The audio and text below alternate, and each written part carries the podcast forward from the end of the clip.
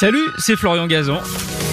Tout l'été sur RTL, dans l'émission Ça va faire des histoires, on vous raconte des anecdotes incroyables, farfelues et parfois absurdes, tout ça dans la bonne humeur, et racontées par les meilleurs. D'ailleurs, je leur laisse le micro. RTL, Ça va faire des histoires. 3 minutes top chrono, Alors. Isabelle. Est-ce que vous...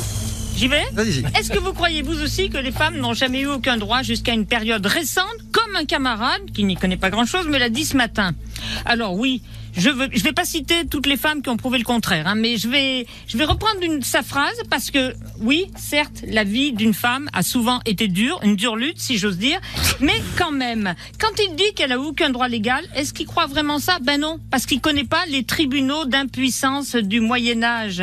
Vous connaissez vous? Pas du tout. non, eh ben, j'explique. Figurez-vous que jusqu'à la fin du XVIIe siècle, une femme peut accuser son mari d'impuissance et obtenir le divorce, plus tous ses biens, tant qu'à faire, si la non-consommation est avérée.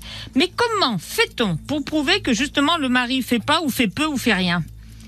il y a enquête, enquête, si j'ose dire, menée par Elle l'a des juges, des matrones, des religieux, des greffiers qui tous ensemble notent tout. Alors il y a d'abord un entretien séparé des époux, avec des questions plus poussées que les rapports, donc. Vient ensuite l'examen de l'organe masculin.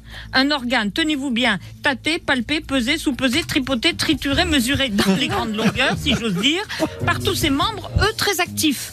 Et en cas de doute, on peut même inspecter le petit intérieur de la dame, histoire de vérifier la profondeur du sujet. Puis vient la preuve par l'épreuve. C'est-à-dire que l'accusé est sommé d'honorer sa phrase, sa femme, pardon, en public, ce qu'on appelle un congrès. Des fois qu'il arrive à faire devant 15 personnes ce qu'il a raté devant une seule. Alors, si le congrès donne raison à la dame, eh ben, le mariage est dissous et l'homme a interdiction de se remarier. Dans certains hameaux, on dresse même des tréteaux pour que les villageois vérifient si l'époux dresse lui l'objet du délire. Deux cas vont faire quand même jurisprudence. Celui de Marie-Catherine, qui en 1739, à Lens, eh bien, se marie avec un type qui s'appelle Adrien Charles, ça on s'en fout un peu. Mais sauf que, au bout d'un an, elle l'accuse de ne pas l'avoir honoré, donc en fait de l'avoir déshonoré. Lui répond que croiser les jambes comme elle le fait, bah, ça aide pas à la reproduction. Après trois ans de procès, c'est lui qui est ridiculisé, qui perd et qui doit déménager, toujours humilié par les médecins, ce qui est quand même un manque de doigté. Mais le cas le plus célèbre concerne un noble. En 1656, le marquis de Langeais épouse une, jeune fille de 14 ans, jusque-là à l'époque c'est très normal, qui après trois ans d'union affirme que justement, ben d'union, il n'y en a pas et il n'y en a jamais eu. Alors furieux, il se soumet au fameux test physique du Congrès. Mais là encore, une nouvelle fois, face à tous ses membres, le sien reste froid. Alors il perd le procès, sa femme, ses biens, sa dignité, son honneur. C'est peu dire qu'il n'est pas un anos, mais l'histoire n'est pas finie. Parce qu'il finit au bout d'un certain nombre d'années à trouver une compagne qui va lui donner non pas un, non pas deux, non pas trois, non pas quatre, mais six enfants. Et à force de hurler à l'erreur judiciaire, il va finir par obtenir le droit de convoler à nouveau. Et en 1677, c'est la fin de l'interdiction, pardon, de l'exhibition publique, ce qui est évidemment une bonne mesure l'un dans l'autre. Oh, joli Elle a tout mis, hein. enfin, si j'ose dire.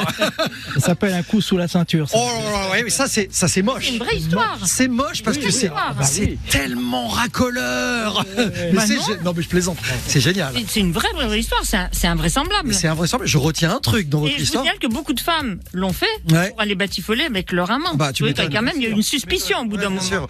Et donc, on dressait quand même des tréteaux Oui. Pour Ouais. disposer le, Voilà. la du... L'objet du délire et tout ça et tout ça. Il faut dresser les couleurs.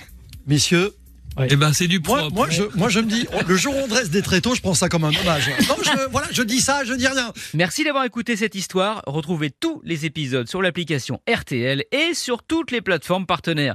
N'hésitez pas à nous mettre plein d'étoiles et à vous abonner. À très vite. RTL. Ça va faire des histoires.